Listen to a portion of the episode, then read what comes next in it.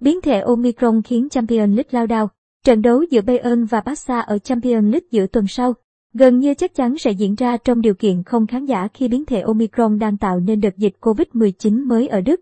Ngày 9 tháng 12 tới, Bayern Munich sẽ tiếp đón Barca ở lượt trận cuối vòng bảng Champions League 2021-2022 tại Allianz Arena.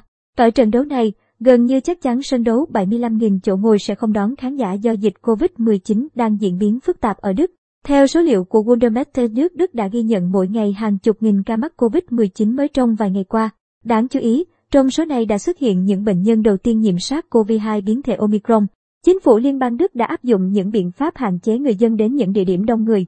Các sân bóng của Đức chỉ được đón tối đa 25% sức chứa trong các trận đấu ở bang Liga.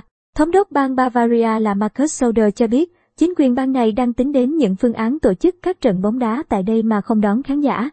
Ông Markus Söder chia sẻ trên đài truyền hình khu vực Bayern 2. Với tình hình dịch bệnh phức tạp như hiện nay thì không có lý do gì để sân vận động mở cửa đón khán giả, ít nhất là trong tương lai gần. Nếu các bang khác ở Đức không đóng cửa các sân bóng thì một mình bang Bavaria vẫn sẽ làm điều đó. Với phát ngôn trên của ông Markus Söder, gần như chắc chắn trận đấu Bayern gặp Barca ở Champions League giữa tuần sau sẽ không đón khán giả. Đây có thể coi là tin vui với đại diện Tây Ban Nha khi đây là trận đấu quan trọng.